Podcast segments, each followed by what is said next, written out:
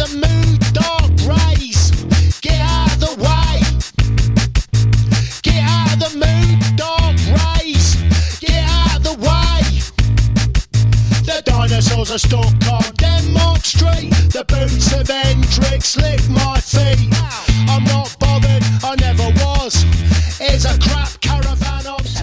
danser. Je suis dentiste. Nous, on étudie dans une école libre. On vote nos propres règlements.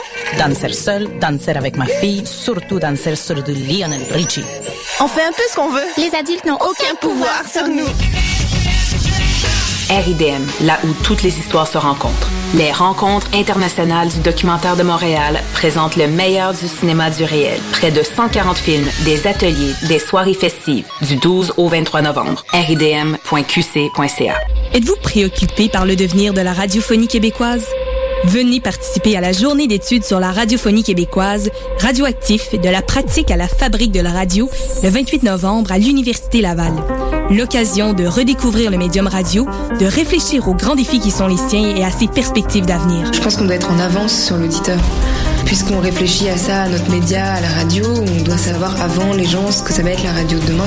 Au programme, conférences de personnalités d'ici et d'ailleurs, séances d'écoute d'archives, de documentaires, de créations sonores et des invités de marque tels que Pierre Maisonneuve, Jean Dussault, Akliaït Abdallah, Christophe Roux et Daniel Turp. Informez-vous sur radioactif.weebly.com. La radio est amenée à se réinventer parce que le monde change. Mondial Montréal, en collaboration avec Stinger Music, est la vitrine nord-américaine de toutes les musiques du monde. Du mardi 18 au vendredi 21 novembre, plus de 30 artistes feront vibrer les meilleures salles de Montréal. Mondial Montréal, c'est quatre jours de célébration des musiques du monde, réunissant des sonorités des Caraïbes, des Amériques, d'Europe de l'Est, d'Afrique, mais aussi de folk québécois et les talents de la série Accent Autochtone. Offrez-vous un voyage autour du monde sans quitter le centre-ville. Pour acheter des billets ou pour plus de renseignements, visitez mondialmontréal.com. Vous écoutez Choc pour sortir des ondes.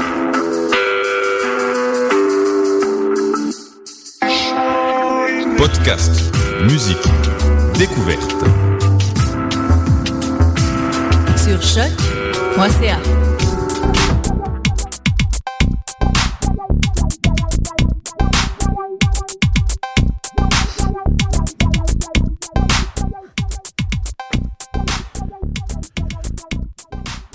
Hola, ¿qué tal? Muy bien.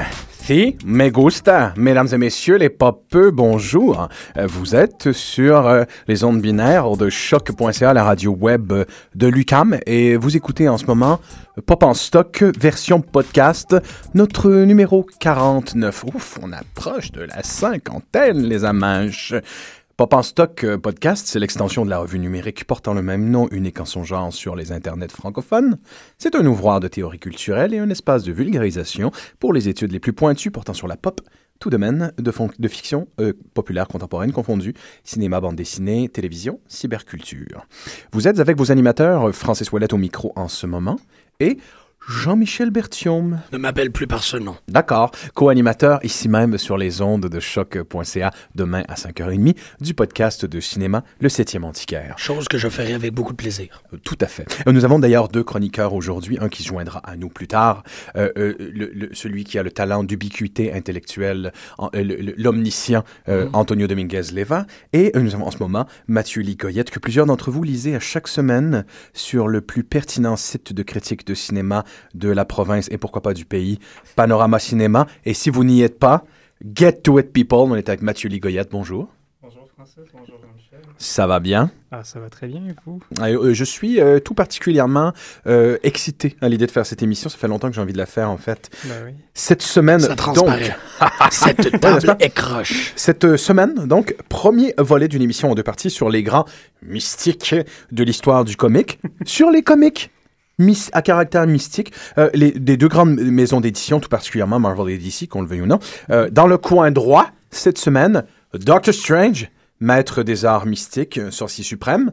Et dans le coin gauche, pour la semaine prochaine, John Constantine, hard working, hard drinking, hard smoking detective private dick of the occult dans deux semaines. Des Dick. Mass Oui. Dick. Deux visions, deux époques, euh, aussi deux personnages qui sont intimement liés à une certaine idée pop euh, de l'occultisme contemporain, euh, en mouvement en- en- dans un mouvement en marge du nouvel âgisme flétrissant et de la sorcellerie classique enochienne.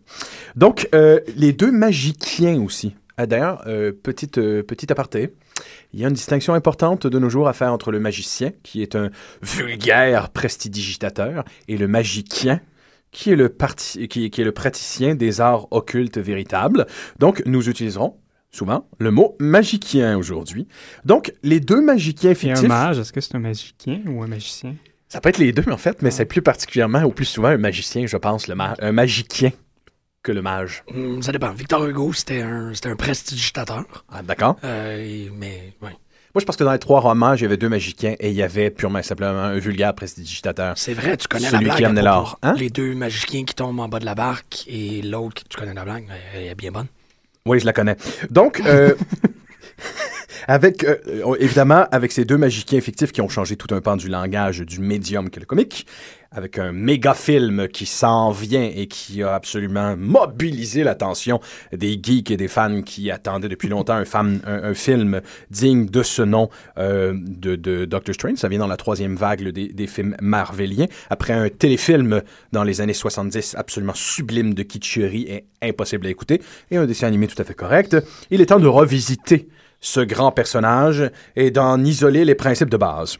Donc, le temps de quelques théories, d'observations et de suggestions autour de la création de Stanley et de Steve Ditko en 1963.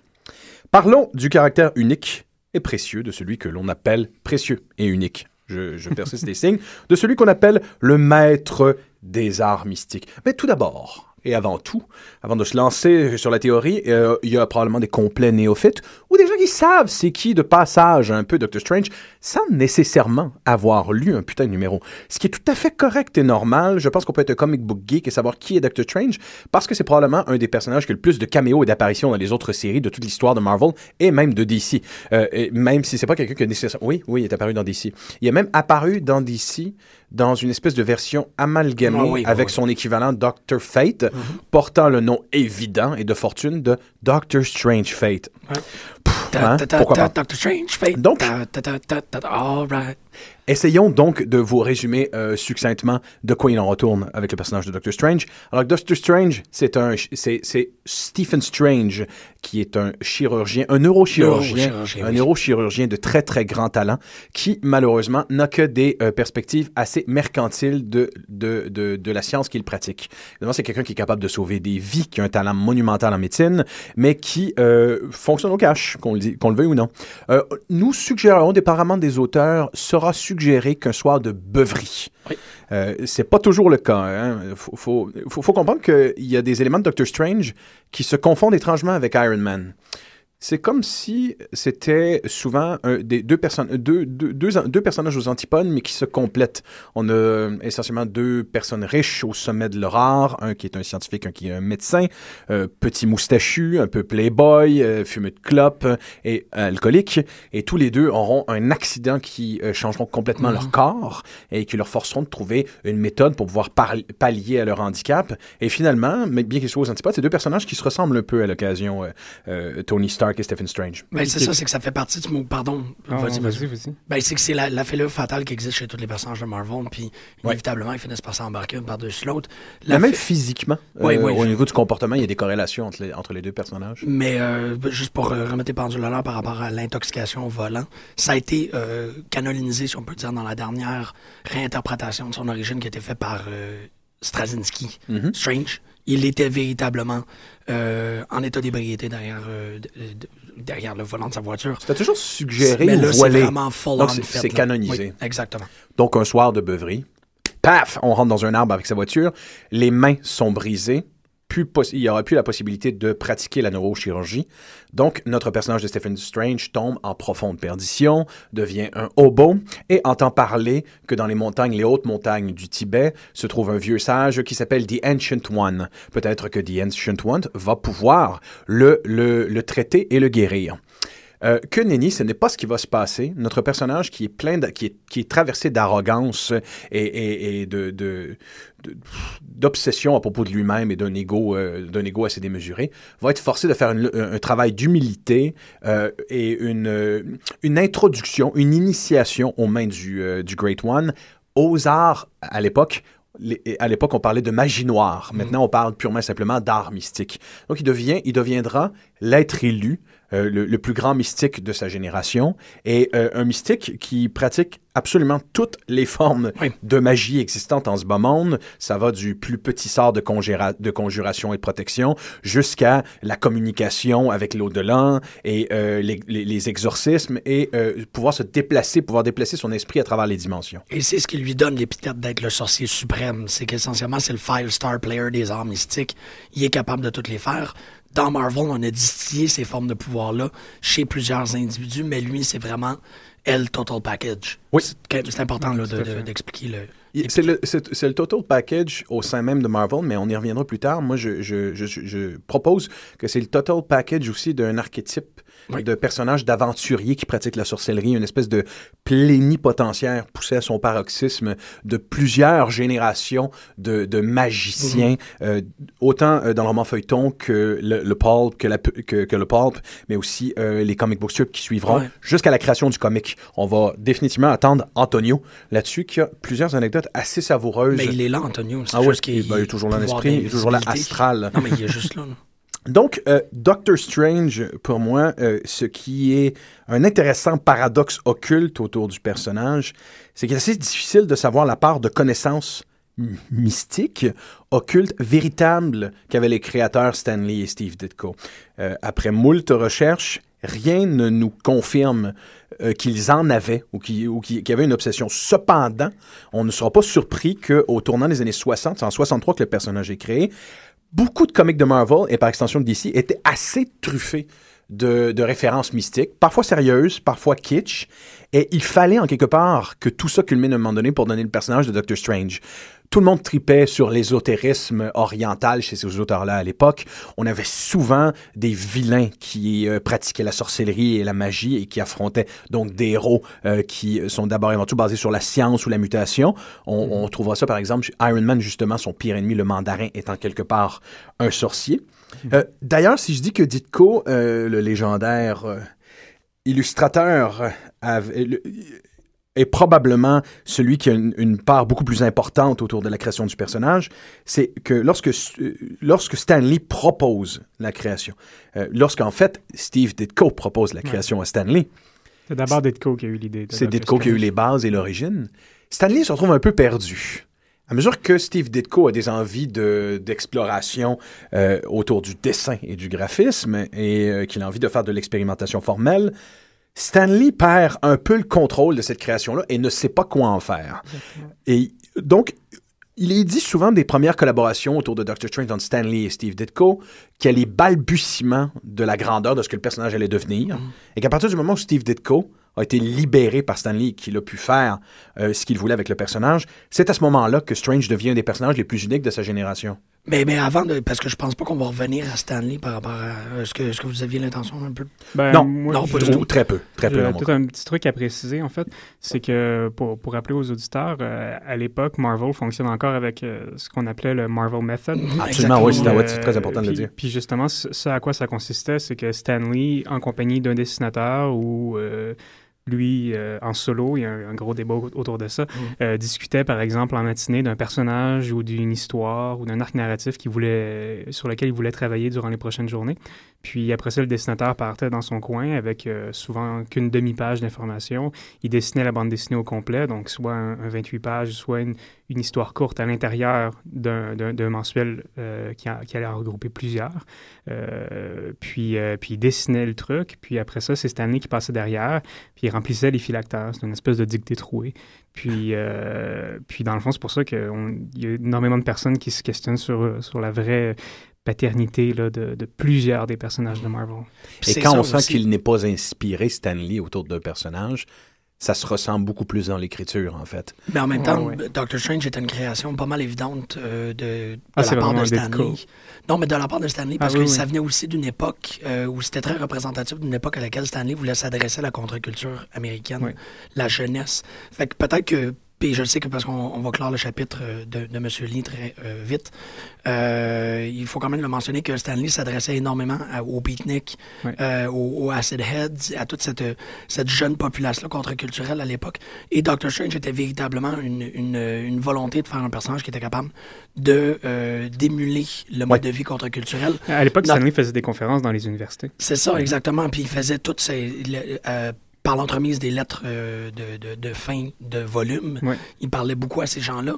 Il voulait euh, d'abord et avant tout que les gens de la communauté, ben là, je pars de, de Haight-Ashbury, mais je me rends jusqu'à Greenwich Village, toute cette jeunesse beatnik euh, poétique, est un personnage de comic book à eux. Et Doctor Strange était véritablement, pour moi, c'était celui qui était le plus évident, qui voulait qu'il y ait un sentiment d'appartenance. Et c'est pour ça que Doctor Strange est devenu une icône contre-culturelle extrêmement pour plusieurs raisons. Hein. D'ailleurs, pour de multiples raisons, il le deviendra. Mais hein. il l'a été Et même à, la base, pour cette simple et unique raison-là.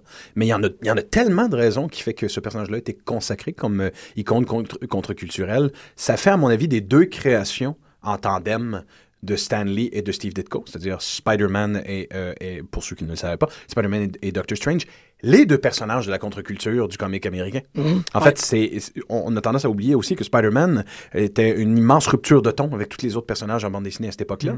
Et que lui aussi euh, a, a, quelque chose euh, proche du outcast, de justement quartier, quartier populaire, étudiant, new-yorkais. un autre personnage qui, qui, est quand même certain, qui est torturé, on s'entendra.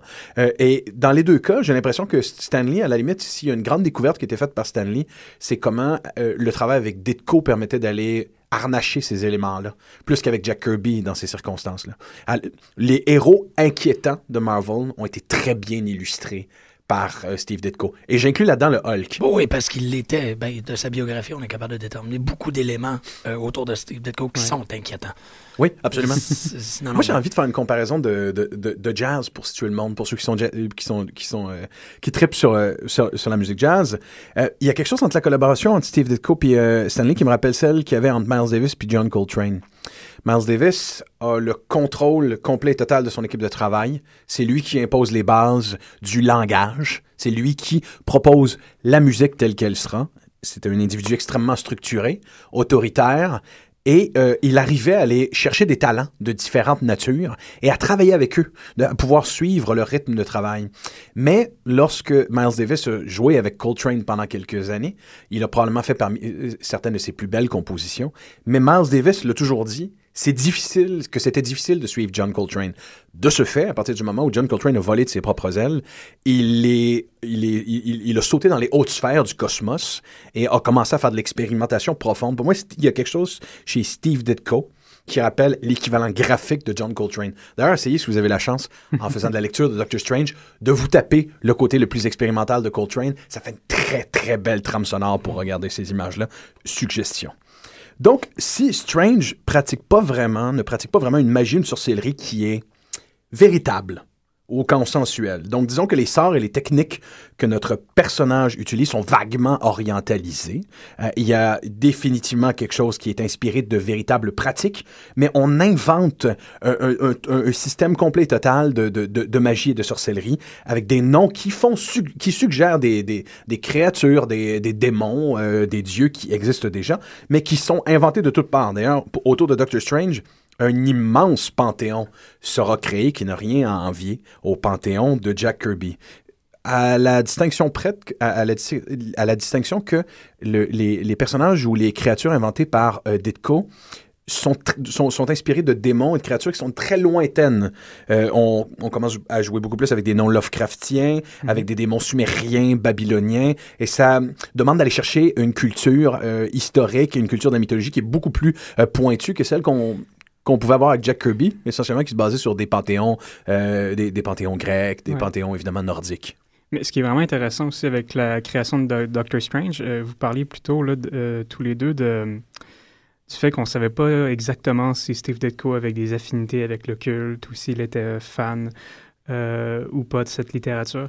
ce qui est intéressant avec Ditko, c'est qu'à l'époque, il est déjà en train d'amorcer sa réflexion euh, sur euh, qui, est, très inspiré de l'objectivisme. Mm -hmm. c'est ça. D'Ayn Rand. Ayn Rand, c'est ça. Mhm. Puis qui. Il y a d'ailleurs un de ses personnages, une de ses créations qui va en être le pinacle. Oui, oui, un oui. personnage qui s'appelle Mester A. Oui, exactement.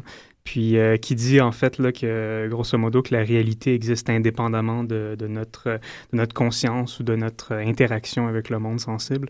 Puis euh, dans le fond, euh, ça c'est quelque chose qui est vraiment emblématisé dans l'œuvre de, de Ditko par euh, le fameux dilemme de Peter Parker. Puis la morale de Spider-Man qui avec, avec de grands pouvoirs correspond à grandes responsabilités, puis qui naît en fait de ce moment où Peter laisse passer euh, le, le, bandit, tu sais.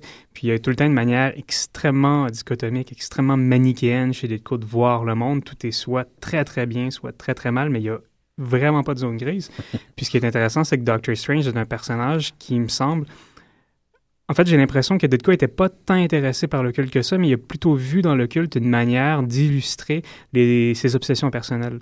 Euh, le fameux œil d'Agamotto, qui est, euh, qui est l'amulette hein, que, que, porte Doctor Strange. Plus son plus important artefact. C'est ça, part. qui permet en fait de voir la, la, la, vraie réalité, la vraie essence des choses. C'est un peu, euh, il me semble, un, un artefact qui permet justement, selon la, la philosophie d'Ayn Rand, de, de, de, voir le vrai monde, de se dépasser par un exercice d'intériorisation euh, qui, euh, qui peut parfois, puis c'est ce qui arrive avec Doctor Strange, puis c'est ce qui a aussi été reproché à cette, à cette doctrine euh, philosophique-là, c'est, c'est de, en fait d'avoir une perception un peu, un peu molle euh, de, la, de la vie ou de l'engagement social ou du monde dans lequel on évolue. Ben, tu vois, moi, euh, non seulement on parle d'objectivisme, mais lorsqu'on parle de ce que l'occultisme contemporain est en train de devenir à l'époque, dans mm -hmm. les années 60, il y avait à ce moment-là une espèce de volonté de syncrétisme, une espèce de vision assez postmoderne de l'occultisme. L'occultisme, finalement, était une doctrine qui vise à révéler une vérité qu'on nous cache ou que l'esprit humain aurait perdu mm -hmm. à coup d'abrutissement euh, et, de, et, de, et de paresse intellectuelle. Donc, il y avait dans l'occultisme, euh, la vision postmoderne qu'on se fait de l'occultisme, une espèce de volonté de réappropriation euh, de, de, des perceptions véritables qu'un être humain peut avoir des choses. Mm -hmm. Pas surprenant, en Angleterre, au tournant des années 50, euh, un grand occultiste du nom d'Austin Osman Spare, lui-même illustrateur, un héros de guerre, euh, décide de proposer les il propose les balbutiements d'une approche occulte qui va être en rupture de ton total avec ce qu'on appelle le mysticisme classique énochien, euh, évidemment l'idée de faire un sort, d'incanter des choses. Donc, cet artiste-là, qui utilisait des techniques assez instinctives, souvent le dessin automatique, l'écriture automatique, la sigilisation, c'est-à-dire euh, l'élaboration de signes magiques chargés d'intentions que l'on va déclencher ou qu'on va envoyer dans l'éther pour euh, faire une proposition magique, c'était un système qui proposait la stimulation de l'imagination des pratiquants et de se réapproprier eux-mêmes les termes de la pratique occulte. Peu importe les, grimoires qu'on ouvrait, peu importe le bastion euh, culturel d'où nous provenaient ces idéologies-là, on pouvait se permettre de faire un mishmash assez postmoderne de tout ça. Euh, donc, la technique de la sigilisation va être la plus forte. Maintenant, euh, ceux qui pratiquent la magie du chaos, évidemment, on considère que le Carson Osman Spare est en quelque part le précurseur, le grand-père de la fameuse magie du chaos. Euh, les punks en Angleterre, au, tournant des années 60, décident de s'adonner à cette forme de magie-là, de, de lui donner une certaine forme de code et de l'appeler euh, le Chaos Magic. On est, en, on est dans les années 60 en Angleterre, on va, on va s'entendre que les occultistes vont devenir en quelque part la figure de proue d'une certaine contre-culture et euh, des bonhommes comme euh, Peter J. Carroll et Kenneth Grant vont faire de cet occultisme euh, DIY, do it yourself, un mode de pensée que les, beatniks de l'époque, les hippies et les punks vont adorer. Dans ce contexte-là, il faut comprendre que Doctor Strange naît en 1963. Euh, au début, la perspective mystique autour du personnage est assez simple. Il fait des voyages astrales, capable d'avoir une forme astrale, et a une coupe d'amulettes. Mais à mesure que Steve Ditko avance dans les années 60 et qu'il tente d'inventer des territoires magiques, d'ailleurs, on n'est pas très loin des illustrations d'Austin Osman Spare au début des années 50, il y, a des, euh, il, y a, parfois des comparaisons assez foudroyantes à faire entre les deux, les deux illustrations. Les deux illustrateurs. Je pense pas que Steve Ditko connaissait Austin Osman Spare, mais il y a une idée qui était sensiblement la même d'aller chercher une zone inconsciente, d'aller chercher une zone intérieure. Donc, Doctor Strange devient un héros contre, contre-culturel en Angleterre bien avant de le devenir aux États-Unis. Euh, déjà, Ken Casey, avec son Electric Acid Kool-Aid Test, euh, il est un grand lecteur de Doctor Strange. On en entend, on entend parler. La, Beat Generation au complet s'intéressait par cette forme d'expression-là qui est le comique de super-héros. Petite citation euh, du, de l'historien comique Mike Benton, qui dit en anglais The Doctor Strange stories of, of the 60s constructed a cohesive cosmology that would have thrilled any self respecting theosophist. College students, minds freshly opened by the psychedelic experiences of Eastern mysticism, read Ditko's and Lee's Doctor Strange stories with the belief of a re- recent Hare Krishna convert. Meaning was everywhere, and readers analyzed the Doctor Strange stories for their relationship to Egyptian myth, Sumerian gods, and the Jungian archetypes. Dans cette citation-là, on arrive à comprendre que dans les années 60, ce personnage-là devient une figure emblématique, pas juste de la contre-culture et pas juste de l'occultisme, mais d'une certaine idée de révolte, une certaine idée d'individualisme, d'une proposition de changer euh, l'ordre établi. Là où Strange vient rejoindre l'occultisme DIY, qui est le Chaos Magic, c'est qu'il pratique une forme syncrétique absolue de tous les occultismes que l'on connaît consensuellement. Évidemment, le, mysticisme, euh, l'ésotérisme euh, à l'oriental, euh, les pratiques d'Aleister Crowley, la magie du chaos, il devient en quelque part, et il est plus que jamais aujourd'hui, la figure même du chaos magic. Doctor Strange n'est peut-être pas un, chaos magician à proprement parler, mais cette façon qu'il a de, de, pratiquer tous les arts mystiques se rapproche de la pratique telle qu'elle est faite aujourd'hui. Donc, c'est une idée très visionnaire pour les occultismes de l'époque. Mm-hmm. Donc, il, ça, ça, mérite bien, euh, il méritait bien son sobriquet de maître des arts mystiques. Mais euh, lorsqu'on évoque cette idée, euh, puis qu'on veut comprendre l'impact considérable que ça, va avoir eu chez les Britanniques, le personnage de Doctor Strange, faut comprendre que tout de suite après les années 80, tout de suite après les, au, au tournant des années 60, des années 70, c'est de là que proviendra la vague des grands écrivains anglais qui seront tous un peu des occultistes et qui décideront de prendre les germes d'idées et même parfois le florissement des idées, euh, le florilège d'idées qu'on retrouve chez, chez, Steve Ditko, et de, de, de, les pratiquer dans le comique à l'écrit, mais aussi dans le scénario, en proposant aux illustrateurs d'aller, pas nécessairement émuler, mais de jouer dans ces zones de déconstruction, de structuralisme qui étaient celles euh, que préconisait Ditko lorsqu'il dessinait. C'est quand même drôle, excuse-moi de t'interrompre, je viens d'avoir un flash. Mm-hmm. C'est que les euh, c'est que les héritiers de Steve Ditko ont eu des carrières pas mal plus intéressantes que ceux de Jack Kirby. Oui, absolument. Tu as tout à fait raison. Je suis entièrement d'accord avec toi. C'est eux qui ont triomphé en quelque part. Parce que pendant une très longue période de temps, ceux qui ont décidé de rendre hommage et d'émuler Jack Kirby étaient associés, on, les associait à euh, un mouvement qui était, qui était désuet qui était ben terminé. Donc, oui, ça a fini par donner, par donner Image Comics, puis des, puis des gros muscles, puis des, des gros trucs euh, il y aura vraiment trop. Ben oui, c'est comme si il, il, aura fallu le réenchantement du genre finalement pour euh, que Kirby retrouve toute la puissance de son imagination et sa magie, et pour que autant au niveau du design que de la suggestion, une énergie Kirbyenne y revienne. Mais tu as raison.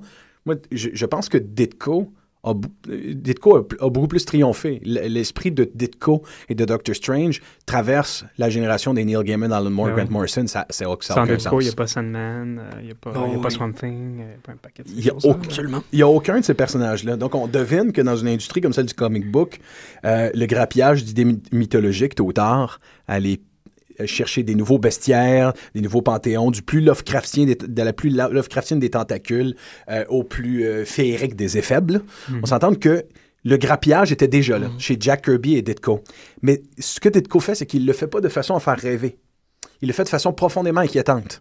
Il nous suggère des mondes où on y voit, bien avant Neil Gaiman, l'incarnation du cauchemar. Mhm. où euh, les individus qui gauchemardent la nuit sont enfermés sous le joug d'un démon qui se nourrit des angoisses et de ces, de, rêveurs-là et qui modifie, euh, même au quotidien, quitte à les faire désespérer, leur vie, de sorte à ce qu'ils soient des meilleurs vecteurs et des meilleurs producteurs de gauchemar. On, imagine l'idée, là, quand même assez, euh, quand même assez sombre pour l'époque. Hein.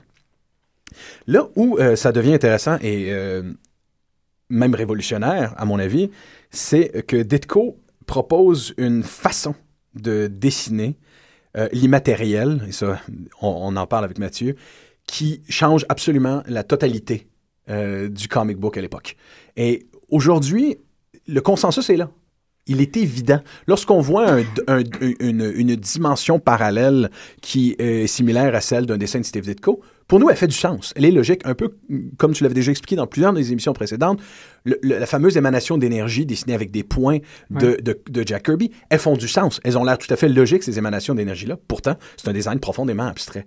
Et Steve Ditko fer- fera ça pendant dix ans. Une, de l'abstraction pure. Et pourtant, il y a quelque chose de matérialisé qui fait du sens dans ces, dans ces dimensions qui sont parfois immatérielles. Mhm. De fait, les personnages vont pouvoir se déplacer sur des chemins bel et bien physiques Mhm. Dans des environnements qui se, qui se veulent des dimensions immatérielles.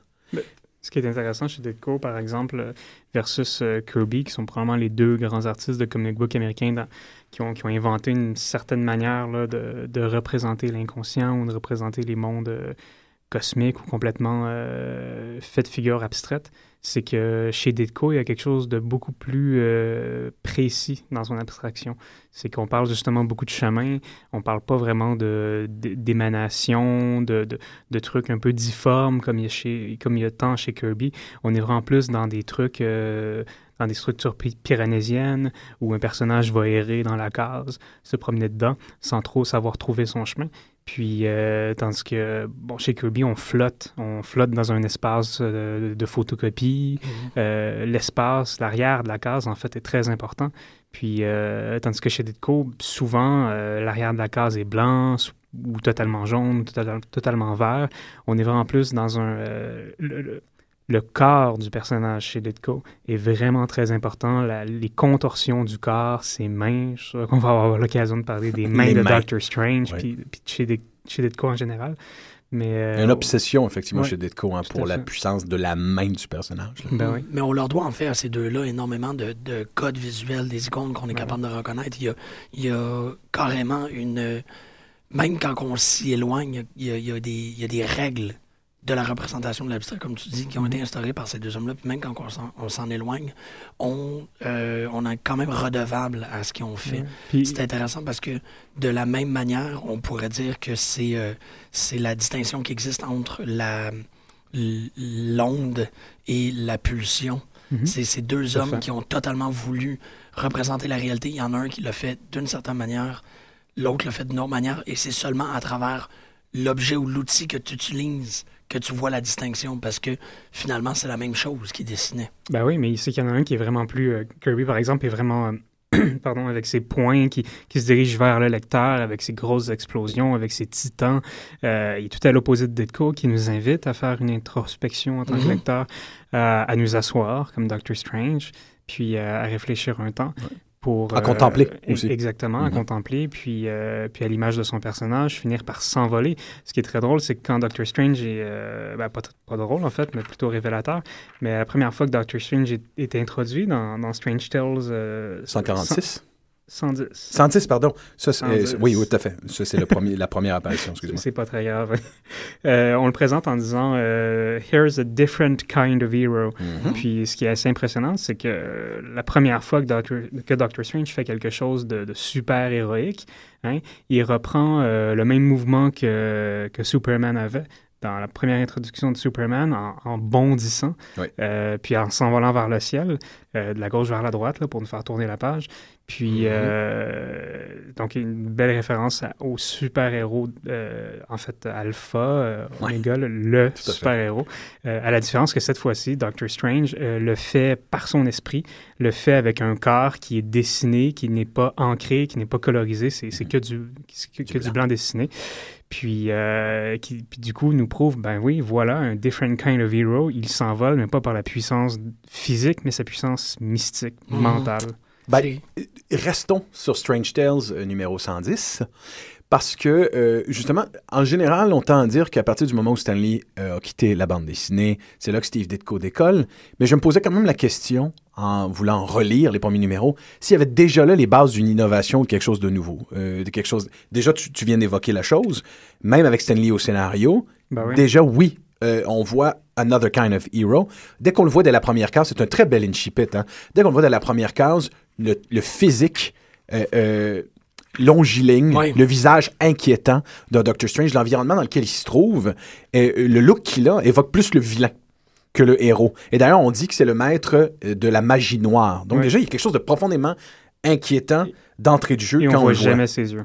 Non, ses yeux. euh, D'ailleurs, il y a, y a un, un faciès euh, à l'époque qui, qui suggérait un peu quelque chose d'oriental chez le personnage. Et d'ailleurs, Ils l'ont débridé. là, ils l'ont débridé, mais étrangement, à mesure que le personnage euh, devient puissant au niveau mystique, son visage s'orientalise, Euh, comme s'il il se rapprochait du maître des arts mystiques qui lui a tout appris, The, The Ancient One.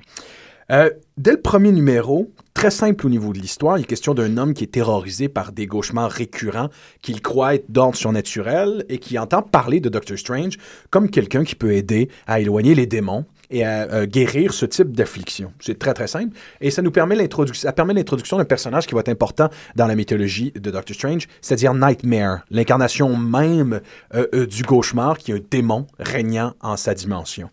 Donc il y a dans ce simple numéro tellement d'idées innovatrices et, et puissantes, même si Ditko est encore euh, en train de, de, de, de, de pratiquer son style et d'y arriver, même s'il y arrive aux alentours euh, de, de la création du, du démon Dormammu euh, dans le numéro, si je ne m'abuse, là il est question du numéro, euh, aux alentours du numéro 146 ou plutôt 130. Dormammu, si tard que ça. Dormammu est mentionné souvent Ouais, par le vrai. baron Mordo avant même d'être vu. Mm, Parce que c'est le maître de Mordo. Donc, Ouais. il arrête pas de dire je, re- je, je, Il se- il se- je suis redevable. Ah, ouais.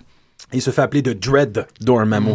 Donc, parmi les, les inventions euh, formelles incroyables que dans ce premier numéro, ben, déjà l'apparition du démon Nightmare, on une entité qui se nourrit des angoisses nocturnes des gens, on disait tantôt, ça préfigure Sandman de Neil Gaiman, ça, préfigure Freddy Krueger. Euh, et c'est une figure assez terrifiante et, sérieuse, une figure du mal telle qu'on en trouvait très peu dans les comics à l'époque, assez métaphysique. Là, on, commence tranquillement pas vite à être dans les, les hautes sphères, euh, justement, du cosmique le plus inquiétant avec ce personnage-là. On est donc pas loin avec Dormammu et Nightmare, de, presque de créatures Lovecraftiennes. L'autre euh, idée qui me, qui me surprit en relisant le premier numéro, c'est que la présence de la vapeur. La présence de la fumée. Le Sanctum Sanctorum, le lieu où euh, Doctor Strange fait sa pratique magique, est constamment traversé de fumée, souvent complètement inexplicable. Occasionnellement, il y a un encensoir ou il y a du moins un objet qui laisse suggérer que quelque chose brûle. Peut-être que c'est quelque chose qui provient d'un autre monde qui est en train de suppurer dans le nôtre. Est-ce que c'est de l'encens? Est-ce que c'est des essences? Est-ce que c'est des esprits?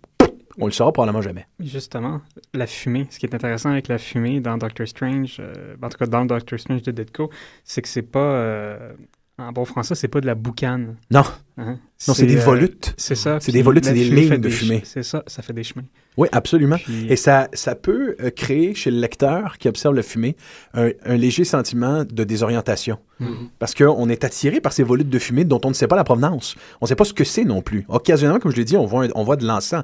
Mais la fumée se déplace comme un serpent, comme quelque chose qui vit, qui a une entité. C'est intéressant, la figure du serpent revient quand même très souvent, Ben notamment dans le costume de Doctor Strange, mais c'est c'est aussi visuellement et graphiquement par la disposition. Tu es en train de contrebalancer un, un régime extrêmement strict de ligne droite, donc le, le gaufrier, là, pour l'expression la plus plate et, euh, et morne de la chose, la page avec les Mhm. cases, qui sont tous en ligne, totalement horizontale. Ah, la majorité du temps, c'est 9 cases par page. Exactement. très, très euh, serré. mais qu'à en- à, à- visuellement, graphiquement, rajouter des, des lignes courbes à l'intérieur. Parce que si on a à représenter une forme de, de, de, de, de réalité matérielle, c'est clair qu'on va y aller avec des angles extrêmement Oui. droits puis extrêmement Contraignant. Exactement. Ouais, ouais. Mais là, en forçant en fait une espèce de, de lecture plus euh, onérique, plus, ben, c'est ça, vaporeuse, Oui. avec ces lignes-là, tu viens contrebalancer cette idée rigide d'une bande dessinée. Ben, c'est bien pour ça que le premier pouvoir, il est important que le premier pouvoir que manifeste Doctor Strange, c'est un corps astral de, qui, qui est blanc qui est- qui- et qui est volute, qui est fumé en quelque part, qui n'a pas de matérialité, mais qui a une contenance et qui peut se déplacer dans l'espace. En quelque part, une autre forme de fumée. Non, une, mais- une, une- une essence vaporeuse de Mais ça de- vient de aussi l'individu. contrecarrer la- l'angle qui existe chez les pectoraux super-héroïques. L'idée d'un- d'une physicalité euh, super-héroïque est totalement contrebalancée. Ici, chez Doctor Strange, que lui, c'est son, c'est son mental, c'est son aura. Donc, une ligne courbe. Ouais. Même dans la représentation graphique du personnage, he is another kind of hero. Ce qui est, ce qui est intéressant là-dedans aussi, c'est que, euh, en fait, Doctor Strange n'est pas tant héritier euh, des, euh, des gros bras que d'une bande dessinée américaine un peu plus classique. Euh, c'est-à-dire qu'il y a énormément des, des trouvailles visuelles qu'on peut voir euh, chez Ditko euh, qui peuvent rappeler des, des trucs qui c'est... Pardon? Qui peuvent rappeler Eisner très souvent, Oui, oui c'est ça, qui peuvent rappeler Eisner, puis qui peuvent rappeler même avant ça le travail, par exemple, de, de Windsor McKay sur Little Nemo. Euh, qui nous renvoie en fait à cette euh, grande tradition américaine qui est euh, de la représentation des rêves, puis l'utilisation de la bande dessinée pour, dans le fond, offrir un exutoire aux gens qui leur permettent de, de, mettre, de mettre une image sur leurs rêves, sur, euh, sur leurs fantasmes du quotidien. Puis déjà dans, dans Little Nemo, puis, puis même avant ça, si on, si on veut s'amuser, c'est tellement quelque chose qui est, qui est à la base de la bande dessinée. Quand on regarde les premières euh, planches de, de, de, de Top Fnair, euh, qui, a, qui, dans le fond, qui, qui est crédité comme étant l'inventeur de la bande dessinée. Euh, déjà, là, il y a vraiment quelque chose là-dedans qui, euh, qui relève de l'onirisme. Mm. Oui. Puis, euh, puis avec Little Nemo, après ça, des, des décors complètement hallucinés de Flash Gordon, d'Alex Raymond dans, dans, les strips. par la suite, il y a Sandman qui va renouer avec le rêve. Puis il y a quelque chose qui se développe dans la bande dessinée américaine, puis qui, je trouve, devrait, euh, devrait gagner à être approfondi puis, puis développer un, peu plus, c'est la relation très ténue que le comic book puis le, le comic strip américain entretient avec euh, la psychanalyse depuis ses mhm. débuts. Il en fait, les, les, deux disciplines se sont souvent croisées, ont souvent donné des clashs très intéressants, euh, que ce soit William Moulton Marston qui, qui invente Wonder Woman, que ce soit Freud qui décide d'utiliser de la bande dessinée pour, euh, dans, dans Totem et Tabou, si je ne me trompe pas. Euh, ou encore, euh, comment il s'appelle déjà? Le gars qui a fait le Comic Code, l'espèce de code A's. oui, Frederick Wortham. Exactement. Seduction of, seduction of, seduction of, the innocent. Puis qui, même si sa recherche était complètement faussée sur des, des analyses statistiques qui étaient, qui étaient clairement pas claires, il y a quand même quelque chose dans Seduction of the Innocent, dans certains passages, qui, qui soulève des trucs très intéressants dans la bande dessinée américaine. Par exemple, le fait que la bande dessinée américaine, c'est un fait, s'adresse à la séduction des innocents, à la séduction des enfants. La bande dessinée s'adresse à un public euh, plus juvénile. Puis de ça, je crois que la bande dessinée américaine a toujours entretenu un rapport très, très étroit avec euh, l'inconscient. L'inconscient. Puis euh, l'idée que pour vendre, fallait qu'on exauce les fantasmes et les rêves des petits garçons et des petites filles. C'est très drôle parce que récemment, je lisais, euh, puis ça c'est une parenthèse totalement euh, en conséquence, là, je lisais la Acme, Crime Acme Novelty Library. Puis il y a ce petit strip-là où on, on démontre de façon très cynique que Topfer voulait juste plaire à Goethe en inventant la bande dessinée. Puis c'est essentiellement ça qui est arrivé, c'est que Topfer a, a, voulu, en, sachant que Goethe était euh, dans son village momentanément, il a juste voulu inventer une forme artistique pour l'impressionner. Tout à fait. Et thématiquement, ça fonctionne au bout parce que là, ben avec Doctor Strange, la création aussi d'un vilain qui est Mephistopheles, qui utilise les mêmes codes de la bande dessinée, qui, comme tu dis, bon, si on veut tracer une, une origine à Doctor Strange, on est capable d'aller jusqu'à Topfer. Donc, inévitablement, il y aura un pacte mm-hmm. avec la connaissance, avec le diable et avec la séduction. Ben oui, puis en montant ce qui plaisait tant à, à, Goethe dans la bande dessinée, c'est Goethe, quand il parlait de, de Dopfer, il disait bien que, que c'était pas génial ce qu'il faisait. Non, mais qu'un jour, ce médium-là, cette forme d'expression-là, pouvait accomplir quelque chose de grand. Puis, puis je crois que ce qui a été vu très rapidement, que ce soit par lui ou par d'autres à l'époque, c'était que la bande dessinée était quelque chose de profondément euh, romantique dans son alliage entre euh, l'art pictural puis l'art textuel, littéraire, puis que ça pouvait créer euh, en fait une matérialisation de nos fantasmes ou de nos rêves qui pouvait être intéressante vu que l'image maintenant pouvait être expliquée. C'est ce qu'on mm. voit dans la bande dessinée américaine. Les, rêves, ben, ils sont expliqués. Il faut vraiment se rendre dans la bande dessinée abstraite ou dans quelque chose de vraiment plus contemporain pour avoir de la bande dessinée où, euh, où on comprend pas ce qui se passe sur la page et qu'il n'y a aucune bulle qui nous l'explique. Dans, dans, Doctor Strange, il y a plein de moments où on comprend absolument rien. Mais il y a Stanley ou Ditko pour nous dire, bah là, c'est Dormammu. Imagine-toi un exemple, un, exemple de ça, euh, vraiment très, euh, très puissant dans le premier numéro de Strange Tales, pour revenir rapidement à l'étournimo, tu disais que Nemo, Windsor McKay avait déjà à l'époque, au, au, balbutiement de la bande dessinée américaine, euh, des volontés d'expérimentation avec la forme, justement, pour générer le rêve, pour le stimuler. On pouvait occasionnellement, euh, d'ailleurs, il y a un de ces personnages qui est un, qui est un petit personnage qui éternue et qui était capable d'éternuer en en faire péter une case. Sammy Sneeze. Sammy Sneeze, voilà. Mhm. voilà.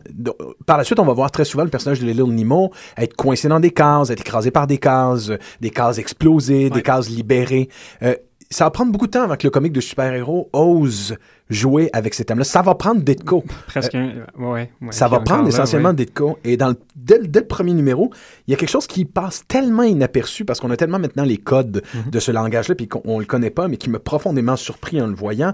Il y a une autre vapeur, je parlais de vapeur euh, tout à l'heure dans, dans, dans, le premier numéro qu'on voit, c'est qu'au moment euh, de de rentrer dans l'inconscient et dans les rêves du personnage qui est habité par le démon Nightmare, euh, Doctor Strange, euh, on, on, voit essentiellement un fou métier, c'est-à-dire un nuage de pensée, encore une vapeur, au-dessus de la tête du personnage, qui est là de façon tout à fait claire pour n'importe quel lecteur de bande dessinée, qui est là pour illustrer son rêve. Mais à partir du moment où Doctor Strange devient un corps astral, il réussit à pénétrer dans ce, ce phylactère-là. Oui, il saute dans le phylactère. Il saute dans le phylactère, il saute dans le fou métier en quelque part. Donc, euh, c'est d'une évidence. Sur le coup, on ne réagit pas en lisant le premier numéro, mais on se rend compte que c'était c'était complètement visionnaire. Mmh. On, a utilisé, on a utilisé littéralement un des symboles, un des, un des signes de la bande dessinée pour en faire un, un, un, un artefact qui permet d'aller vers une autre dimension, un, objet signifiant physique et représenté qui est complètement autre chose. Une porte extradimensionnelle. Donc, on plonge, on tombe littéralement dans le nuage de, de l'inconscient euh, du personnage. C'est, c'est pas n'importe quoi quand on considère que le fumetti, donc déjà, qui veut dire petit nuage de fumée, mais qui est aussi le nom que les Italiens donnent consensuellement à la bande dessinée, euh, il y a une distinction faire entre le phylactère, la bulle, qui est là pour représenter le langage parlé, le fumetti, qui est là pour représenter euh, la pensée. Je, je, faisais des, euh, des, recherches justement sur la provenance du mot fumetti en bande dessinée, puis j'ai constaté que euh, dans les premières, euh, les premiers balbutiements théoriques des Italiens, ils hésitaient entre deux mots qui est parfois encore utilisé pour parler de fumetti chez les personnages de bande dessinée, et l'autre c'est ectoplasme. C'est quand même assez drôle quand on considère que l'ectoplasme, c'est, euh, si on se fie... Euh, à Ghostbusters. À, à Ghostbusters. si on se fie à, à Wikipédia, euh, essentiellement, ce que c'est un, ectoplasme, c'est la manifestation d'énergie euh, mystique, d'apparition de, ou de possession d'un fantôme ou de quelque chose qui vient d'une autre dimension qui sort par la bouche du personnage. Espèce de bulle flottante de matérialité très difficile à expliquer. Euh, en général, on, on, ne, on ne sait pas de quoi est fait cette matière-là. C'est du psychoplasme. L'idée que la bulle du personnage, son fumetti, ses pensées, puisse être une substance, une matière, c'est la première fois qu'on le voyait chez Steve Ditko. J'ai assez bien fait les, recherches pour le constater. On n'a pas vu ça en comic book avant lui. Par la suite, les occultistes anglais vont en faire leur manne. Très souvent, les personnages vont vomir des substances argentées euh, ou blanches qui deviendront des bulles, comme si le langage même était à l'intérieur d'eux comme quelque chose de physique, quelque chose qui peut être craché, qui peut être expulsé de leur corps Ouais. ou de leur conscience. Ben, on en parlait euh, plus tôt euh, cet avant-midi par rapport à ça, les premières... c'est le refoulé qui revient. Le- oui, ben c'est ça. Exactement. C'est là que resté, euh, les psychanalystes et les occultistes sont des cousins. Là. Ils sont en train de jouer dans les mêmes plates-bandes. là. Mais quand tu essaies de représenter l'inconscient de cette manière-là, euh, inévitablement, il y a quelqu'un qui va pouvoir faire une lecture euh, psychanalytique. Ah ben, Raoul Barré, dans ses premières utilisations du phylactère, c'était définitivement ça aussi. C'était une espèce de, de guimauve qui pendait, qui avait même pas en fait les propriétés de lévitation à ce moment-là. Donc vraiment, les paroles des personnages dans la bande dessinée de Raoul Barré atterrissent littéralement sur leur chest. C'est vraiment comme si il y avait un- un- une régurgitation et que ça, ça ça pendait pas par-dessus leur tête à, à ce moment-là. Même au début, il y avait cette notion-là de, de mettre euh, de la tangibilité aux, euh, aux paroles la bande dessinée. Ben, c'est drôle en pense- quand on pense qu'un autre des grandes créations, euh, des balbutiements de, de la bande dessinée américaine, euh, The Yellow Kid, Hogan's, Hogan's Alley, n'avait pas encore le principe du phylactère au tout début et que le langage des personnages était dans leur abdomen, Ouais, comme s'ils les possédaient à l'intérieur d'eux. Et tranquillement, pas vite, le langage a été extériorisé, comme si euh, quelque chose, un transfuge qui se faisait euh, vers la bulle, euh, comme si le langage se- se- se- s'ex- s'extériorisait de plus en plus. Ouais, on s'est entendu sur un lieu de représentation. En gros, c'est qu'on a tout dit, on va faire, on va le faire de cette manière-là, on, on va illustrer le code. quelque chose de plus, de plus, de, de- de plus usuel, qui allait être plus compréhensible par tout le monde, puis qui allait permettre une production à la chaîne euh, plus, plus rapide, où Ouais. les gens n'allaient pas se demander où on va mettre les mots. Ouais, c'est- vrai que Ouais, oui, toujours euh, la contrainte mercantile. qui- Mais petite observation aussi, euh, en, en magie, en occultisme, euh, l'anglais le, le- le sert beaucoup mieux, ce- cette expression-là. On dit d'un sort que c'est un spell. Donc, il est question d'épellation pure et simple du langage. La magie, ce c'est une, c'est un, comme le dit Alan Moore lui-même dans The Mindscape, The Mindscape of Alan Moore, le documentaire sur son travail, la magie, ce n'est rien d'autre que le réagencement du langage, Ouais, mais en même la temps- trituration du langage. C'est drôle, tu dis que ça, ça- c'est plus fonctionnel en anglais, mais j'aime beaucoup l'idée qu'en français, c'est un sort. C'est quelque chose qui doit être, qui doit sortir du corps. Ouais, C'est oui, c'est la- ouais, ça, ah, je- euh, je ne l'avais pas vu comme ça. Ben, ça va. Ça, ça, C'est oui, ça, ça fonctionne pas mal des deux bords. euh. Non, c'est les gars, faut pas que ça reste en dedans. Ouais, Très voilà, dit. ça doit être expulsé. Ah, c'est bien, oui. oui Mais ça aussi par rapport à, à la, la mise... euh, la mise en matériel de, de la bande dessinée, à la fois dans la diégèse puis aussi dans la, la- la forme, je trouve ça intéressant. Il y a toujours quelque chose par rapport à Doctor Strange qui me donne l'impression qu'il y a comme un carton roulé autour de la tête. Mhm. Je regardais aussi, probablement à l'époque, mes recherches sont pas si exhaustives, mais euh, c'est un des personnages les plus colorés. Euh, c'est quelqu'un Ah qui... oui, absolument. Pour, pour cette époque-là, en même, fait, même son- les motifs qui sont sur son costume Sont extrêmement détaillés. Sont extrêmement détaillés. Tu, tu- pour, tu pour donner un exemple, euh, une autre création de Steve Ditko sous Spider-Man, lui aussi, un- non pas un occultiste, mais un mystificateur, un prestidigitateur, le personnage de Mysterio, un costume qui est exactement comme ça, extrêmement étrange. Son, son Ouais. visage, sa- sa tête est un globe avec une collerette de poils et euh, son costume est, est un- est une suite de quadrillés verts. Effectivement, au niveau du look, il y a quelque chose de- de- d'étrange, Ben, d'inquiétant. ça. Me donne pratiquement l'impression, puis c'est une hypothèse, ça, là, il faudrait quand même pas me citer ou, ou aller chercher quelque chose par rapport à ça. Le fait qu'on dirait que Ditko fait des créations conceptuelles par rapport à des expérimentations formelles qu'il veut faire. Donc, il, il le fait essentiellement comme Dormammu. Bon, Dormammu a une grosse tête en feu, donc il doit travailler la, la, la ligne courbe. Il se met en, en scène, puis même au-delà de Ditko, parce qu'il y a quand même aussi plusieurs personnages qui entourent le canon de, de, de Doctor Strange qui sont des, des expérimentations formelles, notamment Eternity. Euh, non, mais c'était sous Ditko, Eternity, de quoi je dis? De quoi je parle? Ah oui, absolument. C'est lui qui l'a inventé. C'est lui qui c'est un espèce de travail graphique de dire on va faire une forme qui est un découpé cosmique. On dirait que qu'est-ce qu'il fait, c'est essentiellement, il tente de euh, mettre son art euh, à- au profit de la représentation de quelque chose de Absolument. représentable et ensuite il en fait un vilain. Ah, tu vois, ça, c'est c'est le den numéro, c'est le den numéro 130 qu'on voit le personnage d'Eternity. ouais, Incarnation humanoïde de tout ce qui existe. Donc, il est lui-même l'univers au grand complet. Donc, lorsque Doctor Strange rencontre Eternity, euh, généralement, et ça maintenant, c'est- le consensus. Lorsqu'Eternity est incarné dans les, les bandes dessinées de Marvel, c'est toujours la même chose qui se passe. Il n'y a rien autour. La case est blanche, et donc le personnage est expulsé de la structure même du dessin. Il est dans un vide complet et total. Il n'y a même pas de, de, de- de- pour ainsi dire, de sol ou d'espace physique où s'asseoir, où, où s'asseoir ou, ma- et où marcher.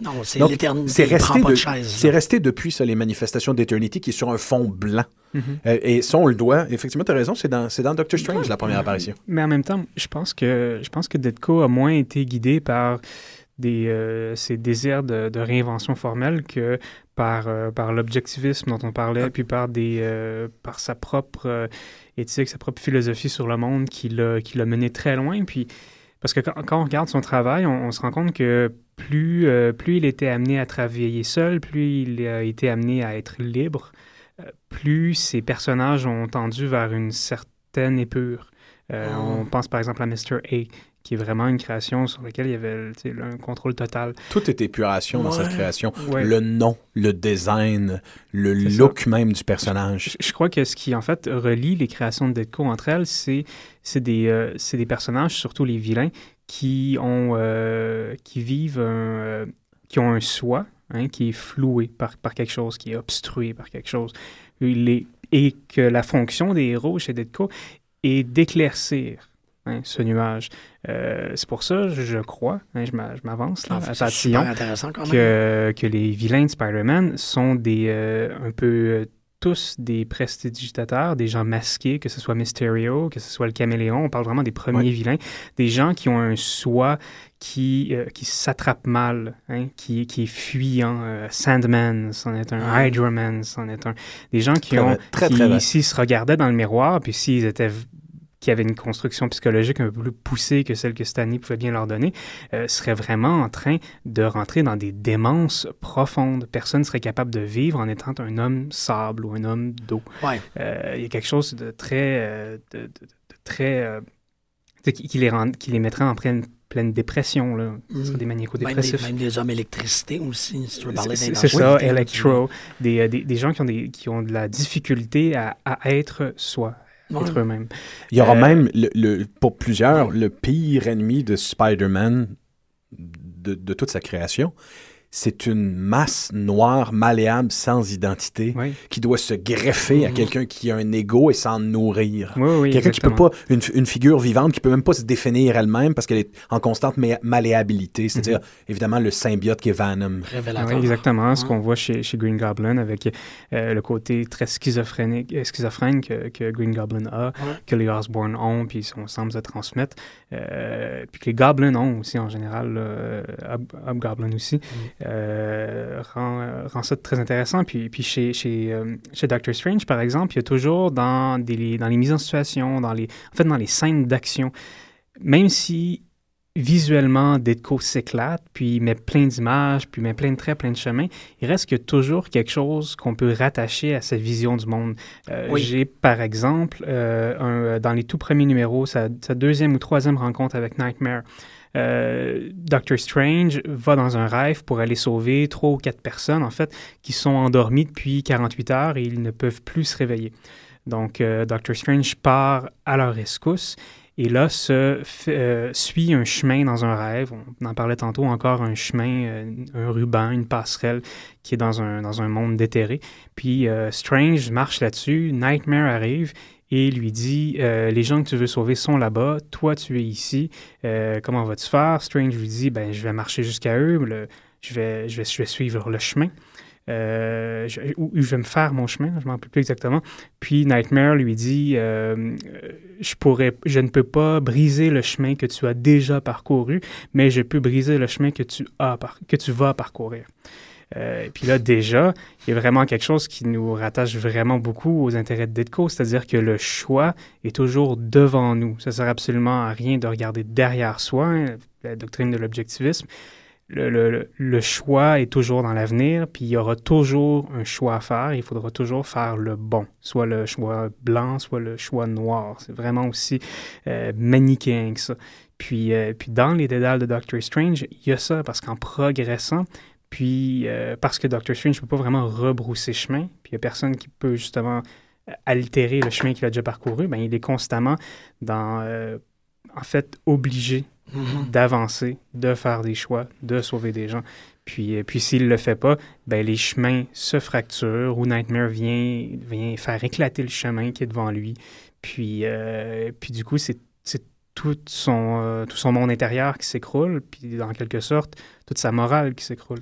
C'est toujours des vilains qui tentent de faire douter Ouais. euh, à Doctor Strange de, de, de la de l'organisation de son univers intérieur. Oui, oui, oui. Toujours. Et qui sont représentés par des suites de chemins, comme tu disais tout à l'heure. Il y a, il y a un très beau, il y a une très belle série de deux ou trois comics illustrés par Gene Colan, écrite par Roy Thomas, je crois. Il se peut que je me trompe là-dessus, où Doctor Strange rencontre Dracula. Et euh, Euh, Vlad, Vlad the Impaler, ça se peut-tu? non, Dracula. Carrément Dracula. Carrément Dracula. Vlad aussi, ça a été un de Et- ses gros vilains. là. Mais il y a un combat euh, entre Dracula et euh, Doctor Strange et il ne se passera pas physiquement. Il va se passer non plus au niveau astral. Le combat se passe au niveau des essences des deux personnages. Ils sont à cheval, comme des chevaliers, dans une armure pseudo-médiévale. Et dans le combat, il y a une, presque une confusion qui peut se faire entre qui est Doctor Strange et qui est Dracula? C'est deux personnages qui se ressemblent physiquement. Et le coup de maître qui arrive à faire Dracula, c'est à faire douter pendant une fraction de seconde à Doctor Strange de la droiture morale de ses choix. Ouais. Euh, en lui proposant qu'il est fondamentalement peut-être un peu plus comme lui, euh, que Dracula et, Doctor Strange sont des personnages qui se ressemblent énormément. Et il réussit presque à terrasser Doctor Strange pendant une fraction de seconde. Et Doctor Strange se rappelle évidemment de sa mission et de ses choix à partir de ce moment-là. Et c'est ce qui lui permet de terrasser la forme astrale de Dracula. C'est ça, puis ça fonctionne très bien aussi dans toute cette essence-là de la contre-culture, c'est d'être de donner forme à une illusion, de défaire euh, les, les réalités que l'on se que l'on que l'on se construit socialement. Que c'est ça aussi, se convaincre qu'une réalité est meilleure que l'autre. Est-ce que... C'est quelque chose de très idéaliste de donner ça. corps à nos rêves. Ben oui, exactement. Mais est-ce que la forme astrale, elle est plus vraie que la forme concrète? Euh, qu- qu'est-ce qui est rêve, qu'est-ce qui est réalité? Encore... euh, Ben, la forme astrale, c'est pour moi, c'est plus l'expression de justement d'une pensée en mouvement, d'une pensée qui se déploie, puis qui, puis qui progresse, puis qui apprend. Euh, Mhm. Puis c'est ça qui, qui rend un peu, un peu drôle là, dans les premiers numéros quand, quand Doctor Strange se bat contre euh, Baron Mordo. Euh, ça arrive, je crois, à une ou deux reprises que ça soit illustré simplement par euh, une forme astrale de Baron Mordo puis une forme astrale de Doctor Strange qui se battent avec Qui des se donnent des coups de poing. Ouais. Qui se donnent des coups de poing. J'avoue que c'est très drôle, ça. Puis on dit toujours, c'est toujours le- Mais- le, device, la technique marvelienne Ouais. pour représenter l'i- l'i- l'irreprésentable. Ça prend un, un- un- un mangeur de planètes cosmiques qui dépasse l'entendement, doit être un gros gars mauve avec un G sur la poitrine. Oui, c'est ça. Mais même si c'est deux fantômes, essentiellement, ils vont quand même se donner un coup de poing sur la gueule. Ça, c'est quand même très drôle. Mais c'est juste, c'est dans ce climat-là aussi des années 60 Ben et oui. toute cette remise en question de la réalité qui, est, qui a été propulsée par euh, l'usage. Et je suis très surpris que ça nous a pris une heure avant de dire le mot LSD. Euh. Il fallait s'y rendre. C'était plutôt ça la conclusion, c'est de dire toutes ces questions-là qui sont venues avec euh, euh, la- la- l'absorption euh, massive de substances. Ça aurait été facile de commencer avec le LSD. Ouais. Ça a fait, ouais, c'est ça. Je même- je suis très fier. Vous avez fait une bonne job de vous rendre, de vous retenir à ce point-là. Mais euh, vous voyez, les gars, pour illustrer euh, les, euh, la, la totalité, je, je mange même pas mes mots, là, je suis vraiment dans le... Il y a un- beaucoup d'onguents dans le tout petit pot que je vais évoquer. Là. Tout ce qu'on vient de dire, tout ce qu'on vient de... Il est beau ton pot, arrête donc, là. tout ce qu'on tout ce qu'on vient de, de dire, on peut le trouver illustré vraiment à la perfection dans un seul et unique numéro de Doctor Strange. Assez populaire, assez connu. Euh, c'est un, numéro qui a été publié dans les années 80, donc dans le deuxième volume de la série. C'est le Doctor Strange numéro 55. C'est écrit par Roger Stern, dessiné par Michael Golden et Terry Austin.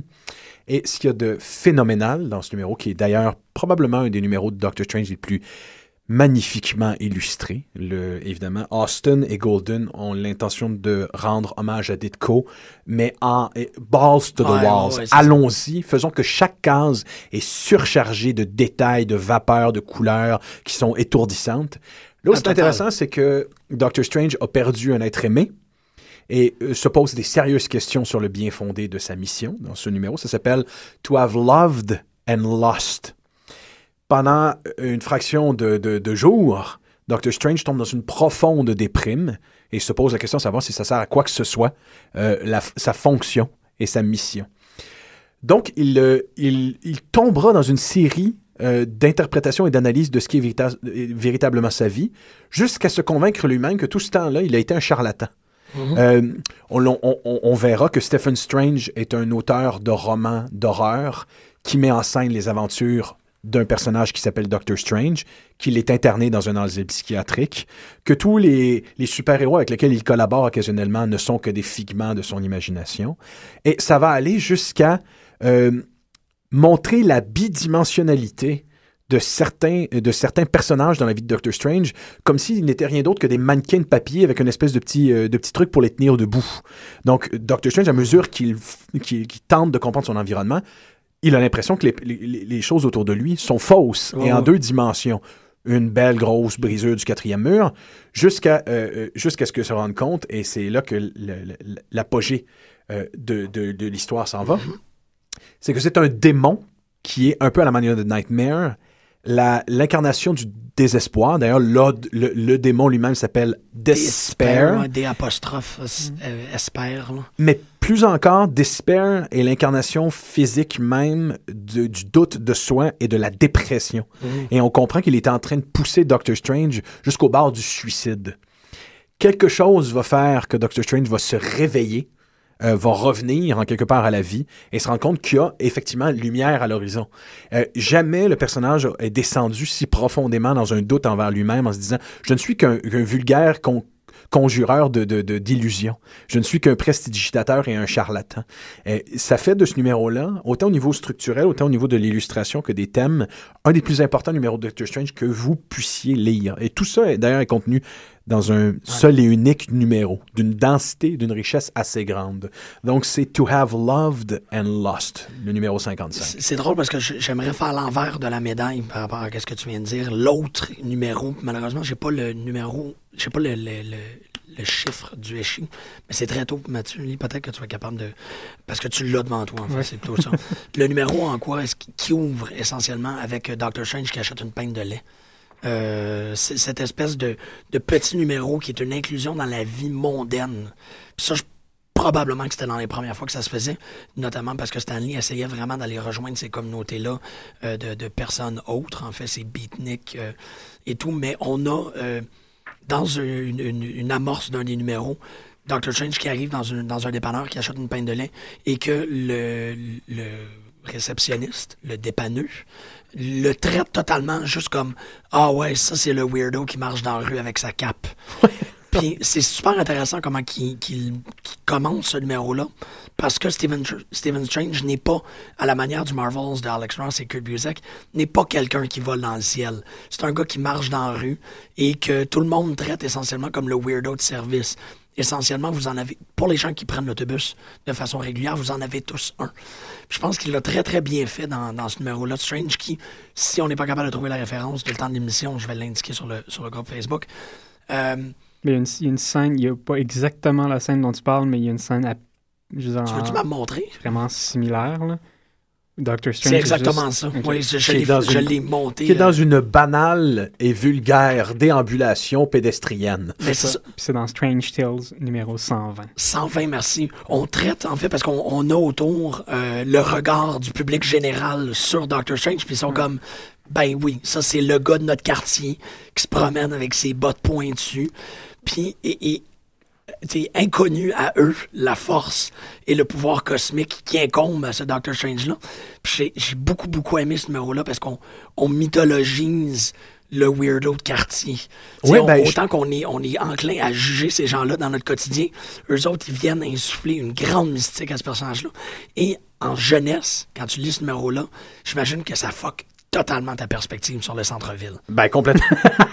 ben, tu imagines, on est, euh, tu l'as mentionné tantôt au tournant, mais pour ceux qui ne le sauraient pas chez nos auditeurs, c'est que le, le le, Sanctum Sanctorum, une maison dont le design d'ailleurs est très fortement inspiré euh, de Will Eisner et de la maison de The Spirit, qui avait euh, elle-même cette espèce de, gros hublot de fenêtres circulaires avec des lignes transversales. C'est le même quartier, c'est un Greenwich oui, Village. Oui, ben, c'est ça.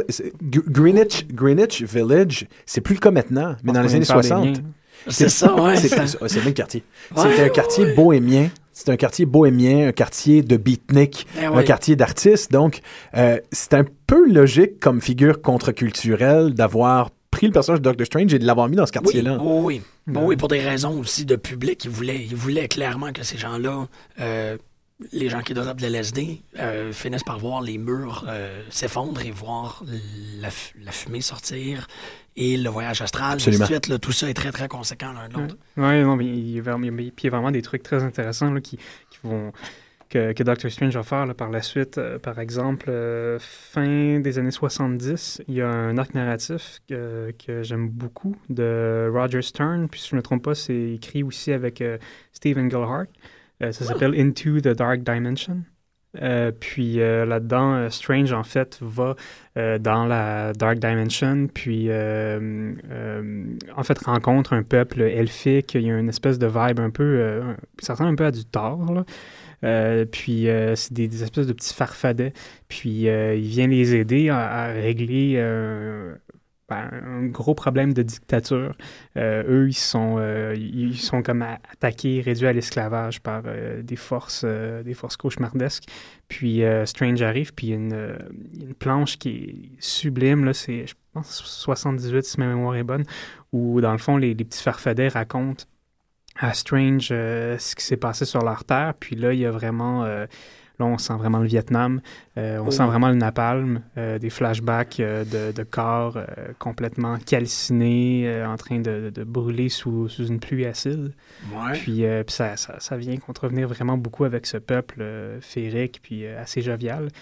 Fait que du coup, Strange, un peu en, ben, en américain, hein, parce qu'il reste américain, vient, euh, vient les aider. Puis euh, il y a une espèce de, de mash-up euh, idéologique puis politique dans, dans, dans cet arc narratif de 3-4 numéros qui est, qui est, assez intéressant. The Dark Dimensions. Oui, exactement. Puis sur, surtout si, si par la suite, tu, tu, revois ça autrement, puis tu te rends compte que, dans le fond, l'interventionnisme américain a, a, déstabilisé un climat politique, euh, en l'occurrence en, Indochine, en Indochine, au Mm-hmm. Vietnam, puis, euh, puis que la, cet arc narratif de Doctor Strange fasse référence à la Dark Dimension du monde de Marvel, mais aussi à la dimension sombre, puis au côté sombre euh, de, de l'imaginaire collectif américain. Mm-hmm.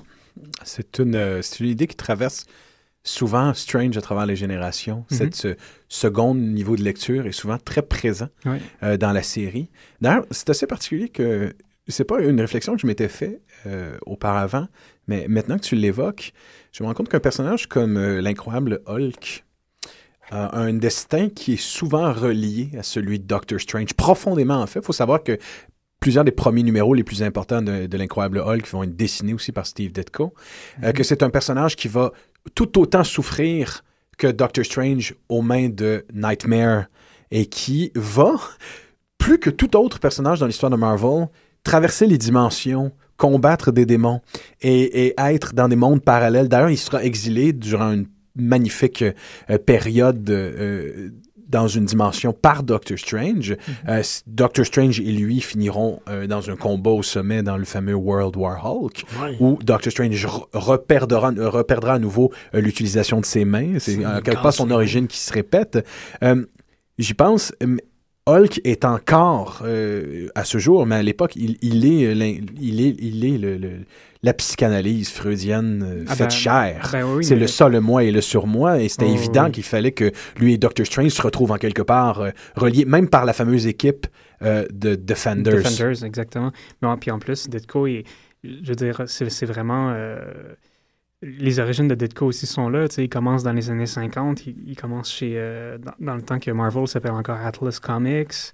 Il va après ça chez Charleston Comics. Puis il fait des, il fait des histoires de savants fous. Euh, il fait des histoires euh, de, de, de, de miroirs euh, possédés dans, des, dans, des, dans des trucs comme Tales of Suspense ou Tales to Astonish. Euh, il, va, il va vraiment beaucoup travailler déjà là-dessus. Puis il y a des, éléments qu'on trouve dans ces bandes dessinées-là, fin des années 50, en fait, là, qui sont vraiment précurseurs de, ce qui va se passer après avec Hulk puis, euh, Doctor Strange. Il m'arrive euh, de trouver que l'héritage de Ditko n'est pas suffisamment articulé par l'intelligentsia dans le comique contemporain.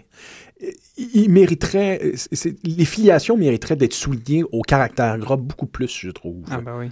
C'est assez surprenant comment euh, c'est un peu euh, à reculons qu'on qu reconnaît les innovations de, de Ditko. Même aujourd'hui, même ceux qui sont des qui, qui, se, qui s'autoproclament et qui méritent de s'autoproclamer des savants du comic book, il n'y en a que pour Kirby.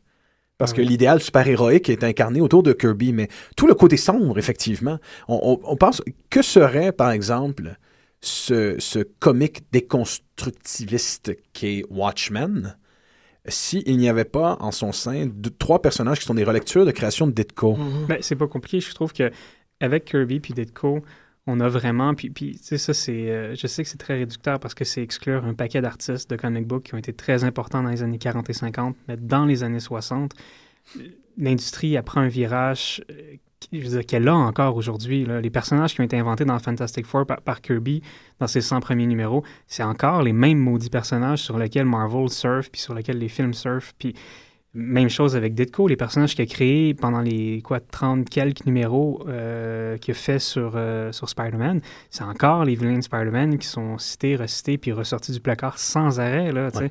De quel vilain de Spider-Man a été inventé dans une des années 70 qu'on qu revoit beaucoup aujourd'hui? Il n'y en a pas vraiment. Là. Non, absolument. Euh, puis euh, c'est vraiment d'une part de Kirby qui est vraiment le super-héros, euh, en bon français, bombastique, qui est vraiment, qui explose sur la page. Raison, il y a littéralement un personnage. Oui, oui. Il y a littéralement un personnage créé par Kirby qui s'appelle Bombast. Ah, pas vrai? oui, il y en a. Il y, Ah ouais, en a ça, un. Il y a une, vie très brève dans une compagnie tout aussi brève. C'est parmi les derniers travaux qu'a fait Jack Kirby, qui s'appelait Tops Comics. C'était Ah, essentiellement la collection de cartes, euh, de cartes à collectionner. C'était la collection Mhm. de cartes à- de sport euh, qui avait essayé d'avoir une compagnie de comics pendant quelques temps. Il y avait trois, Oh. trois, trois personnages de.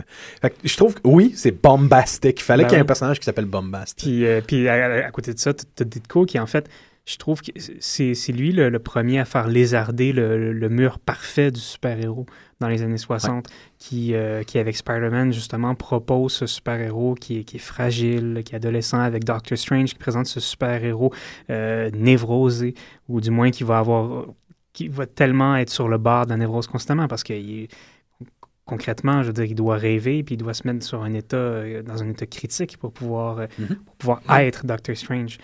Euh, donc, euh, il propose des, des, des, des, id- je veux dire, des, euh, des figures, des stéréotypes super-héroïques qui sont vraiment l'inverse, puis qui, dans le fond, en se développant, vont donner l'école anglaise, vont donner euh, Miracle Man, qui est un peu un genre de mash-up entre Superman, comme, comme si Ditko avait fait Superman. Ben oui, puis, ouais. euh, puis qui va finir par donner les, les indépendants, Vertigo, etc.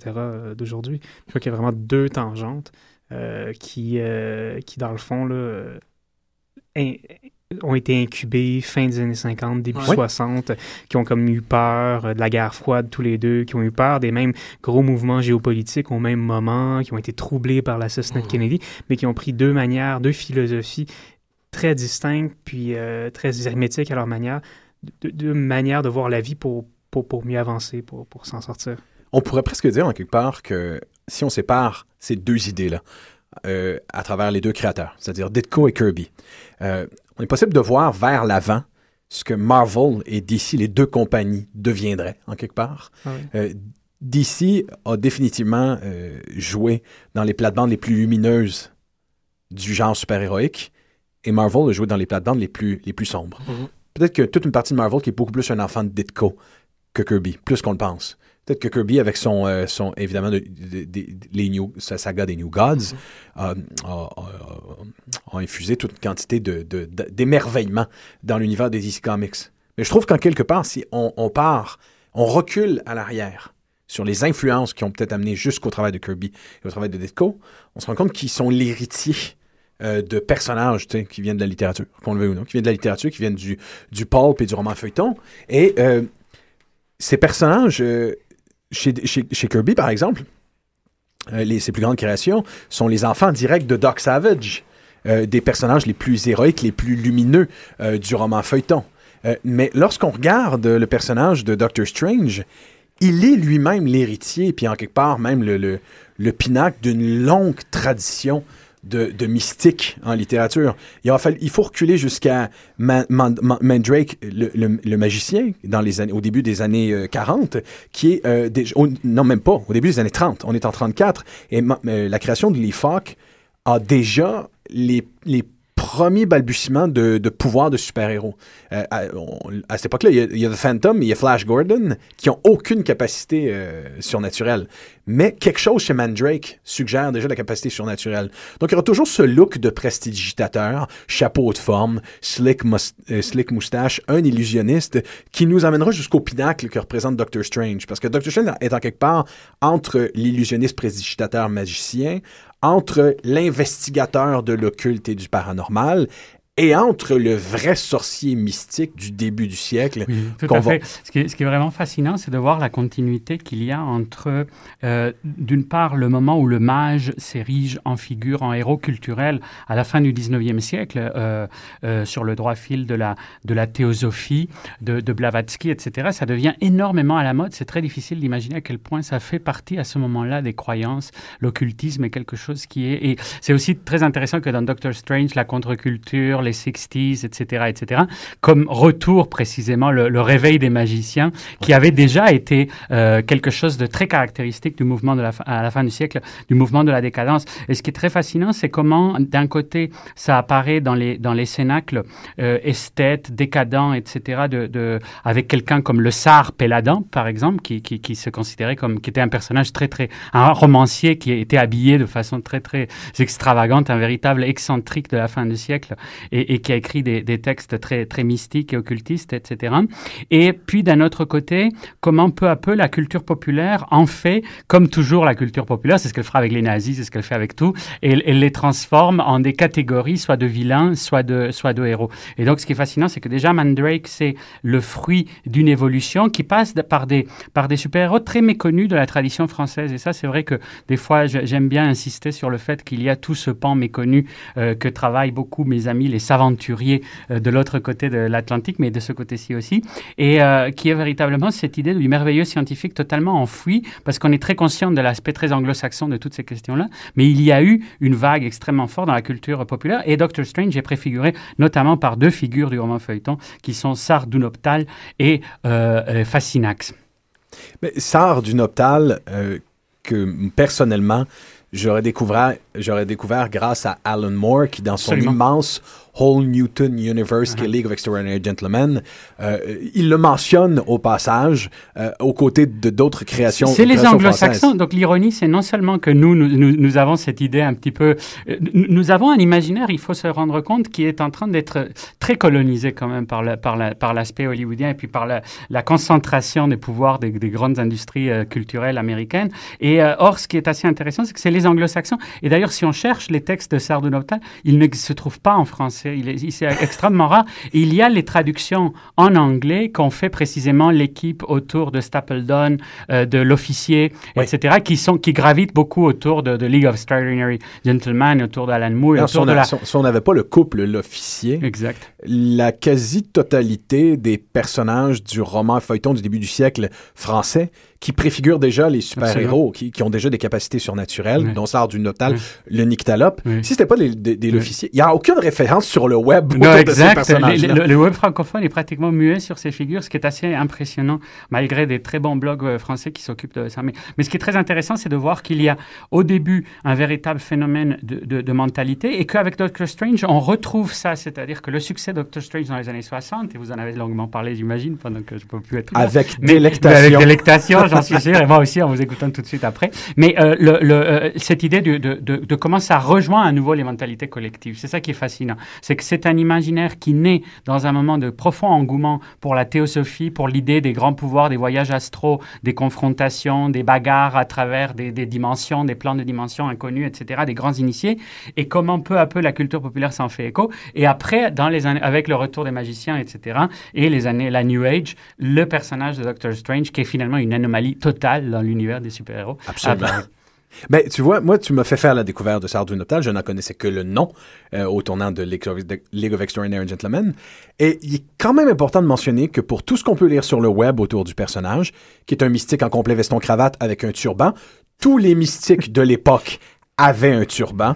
Euh, dans DC ou dans Marvel Comics, avant Doctor Strange, Sargon the Sorcerer, Doctor Occult, Mr. Mystic, euh, Mandor the Magician, Dakar the Magician, Mystic Magician et Monaco, ils ont tous un turban. Évidemment, ça permet d'orientaliser les capacités mystiques Bien sûr, du héros. la théosophie situe précisément les grands initiés au Tibet et, c'est cette idée-là. Et d'ailleurs, Batman aussi va y revenir dans les années 70 pour se, pour se ressourcer. Avec Ra's al Ghul. Mais ce qu'il y a de fascinant euh, Antonio, avec du Noptal, c'est que ses capacités sont en tout point totalement les mêmes que Doctor Strange. Et pas à un détail près. Voyage astral, utilisation d'amulettes vaguement égyptiennes pour faire des projections d'énergie et révéler la vérité, euh, des disciples qui viennent d'une autre dimension. grands antagonistes, etc. Oui, tout à fait. Euh, des, vilains qui, sont probablement Jacques Léventreur, mais qui ne le sont pas, qui sont eux-mêmes des, des, des sorciers en tout point, comme Baron Mordo, mhm. des, des sorciers qui ont décidé d'utiliser leur pouvoir pour euh, faire l'accumulation de la richesse et de la puissance. C'est assez fascinant. On a le séminaire avec Samuel précisément, j'en sors, c'est sur la persistance du groupe populaire, et, c'est toujours assez fascinant parce que euh, est très clair que probablement les, les, les, euh, Stanley et Ditko, je ne suis pas sûr qu'ils connaissaient cette source, mais c'est que... On fait beaucoup la recherche et il n'y a rien qui semble présager que c'est le cas. Mais ce qui est fascinant, c'est comment ces, stéréo ces archétypes finalement s'incarnent à un moment donné, puis se disséminent, et puis à nouveau ils se recristallise ailleurs d'une autre façon. Et, et c'est comme si on les réinventait à chaque fois. Et c'est ça qui est, c'est ça qui est assez fascinant, c'est cette euh, persistance de l'imaginaire. Quand on arrive, par contre, dans l'expression euh, du super-héros, il y a toujours une volonté d'atteindre un pinacle dans l'expression de ces héros-là, de les surdimensionner, d'en faire une vision absolument parfaite autour d'un thème. Et euh, ce que je trouve vertigineux, c'est que si Steve Ditko et Stan Lee ne connaissent pas ces créations-là, ils ont assu- assurément vu Mandrake, ils ont assurément vu aussi le personnage de Zatanna Zatara dans DC Comics, qui ressemble comme de gouttes d'eau à Mandrake et qui ressemble beaucoup à Doctor Strange. Il y a quand même une espèce de, de, de, de multiplication, d'am- d'amplification d'absolument tous les tropes autour de ces Oui, oui, oui. personnages-là. Et les Même au avatars. niveau du look. Oui, oui, non, les avatars aussi. Et, et- et vous qui aimez l'idée, du- le tarot, l'incarnation des, des différents archétypes sous différentes formes, etc., on dirait que c'est ça qui arrive sans cesse dans la culture populaire. C'est comment Absolument. il y a quelques motifs, et puis autour de ces motifs, il y a quelqu'un. Il y a l'histoire assez fascinante. On y reviendra la semaine prochaine parce qu'on parlera des détectives dans deux semaines des détectives de l'étrange. Avec Ha- Harry Dixon, ce qui est fascinant, c'est comment travailler Ray, qui travaillait à partir des illustrations, les couvertures illustrées, et il imaginait l'histoire parce qu'il traduisait pas directement les textes. Donc, ce qui est assez- fascinant, c'est qu'il travaillait à partir des couvertures. Et, je pense que c'est un processus qui illustre très bien comment l'imaginaire euh, populaire travaille et comment on, est, on, part d'un motif. Évidemment, je pense que Mandrake a été une, influence directe sur. Mais, euh, aussi, ce qui est drôle avec Doctor Strange, c'est que les gens ont tout de suite pensé qu'ils étaient totalement sur LSD, alors qu'ils ont dit les auteurs euh, ne pas, ne pas l'avoir consommé. Excuse-moi, Ensuite, l'idée que en fait, l'idée qu'ils avaient des connaissances d'occultisme très profondes. Pas du chose tout. que voilà. Alors c'est ça qui est assez Non, c'est juste qu'il était, c'est ça, il Comme le disait expérimentait, Mathieu. puis après ça, il faisait des récits de voyage de leur... euh, Comme le disait Mathieu, en fait, c'était beaucoup plus l'objectivisme qui semblait être la manne expérimentale de, de, de Steve Ditko dans sa création de, de, de Doctor Strange et de Spider-Man Oui, aussi. puis à l'époque, ce que Marvel aime faire, c'est, c'est reprendre des, des archétypes qui plaisent ou, ou du moins avec lesquels un public plus juvénile est, est familier. Euh, là, en l'occurrence, la figure du magicien, hein, que, que ce soit le magicien avec le lapin blanc ou. Oui, oui, mais, mais on aurait pu imaginer. Et- et parce- pousser plus Ouais. loin. Mais ce qui est assez fascinant, c'est qu'on aurait pu imaginer, parce qu'ils font ça au même moment à peu près que Spider-Man, qui est complètement différent, parce que c'est vraiment, on est dans un autre imaginaire, l'adolescent, etc. etc. Euh, le- le- on en a déjà parlé. Mais euh, euh, c'était pas du tout sûr que ça prenne. C'est ça qui est assez Bah, fascinant. tout. c'était pas du tout sûr. Stanley parce que- détestait le personnage, Ouais, et, et- ou, ou- ou du moins il en était vaguement indifférent. Parce que c'était un imaginaire vaguement intempestif, comme aurait dit Nietzsche. C'est-à-dire c'était un imaginaire qui n'était pas vraiment... C'était un personnage, c'était un imaginaire un peu archaïque. Finalement, Mandrake, c'était ce qu'avaient lu les gens dans les années 30, etc. Ce sont des choses qui étaient un petit peu oubliées, euh, comme Flash Gordon et compagnie. Mais précisément, c'est grâce au fait que dans l'imaginaire collectif, c'était revenu à l'occultisme, la fascination du, du- du New Age pour, euh, pour ces choses-là, et, et aussi le Dark Side avec les Manson, etc. etc. Oui. Et, et, euh, et- et c'est ça qui fait que du coup, on ressuscite les personnages. Et pour parler comme vous, Jim et Francis, pratiquement, on les incante. On les incante, oui. ben, tu vois, Antonio, Mathieu, Jean-Michel, Ça. euh, si Doctor Strange a été en quelque part le pinacle ou l'apogée d'une certaine idée du mysticisme en bande dessinée et hérité de la littérature, il a un peu le dernier aussi. Parce que tout de suite après, ce qui dominera sont les, les, en- les enquêteurs de l'occultisme. Ce sera précisément ces espèces de policiers, ces private dick avec des sérieuses capacités mystiques qui combattent des démons comme des cols bleus euh, qui vont dominer euh, des, héritiers de, la création de William Hope Hodg- Hodgson, évidemment Carnacki, lui-même qui aura une belle part, qui se taillera la part du lion dans League of Extraordinary Gentlemen, les trois derniers volumes. Et par la suite, évidemment, consécration totale de l'autre grande figure mystique de l'histoire du comic book, nommément John Constantine, à qui euh, nous réserverons notre émission dans deux semaines. Ce fut un très grand plaisir de vous avoir, euh, chers individus. By the hoary horror of Ho Ghost, we call on the Vishantis.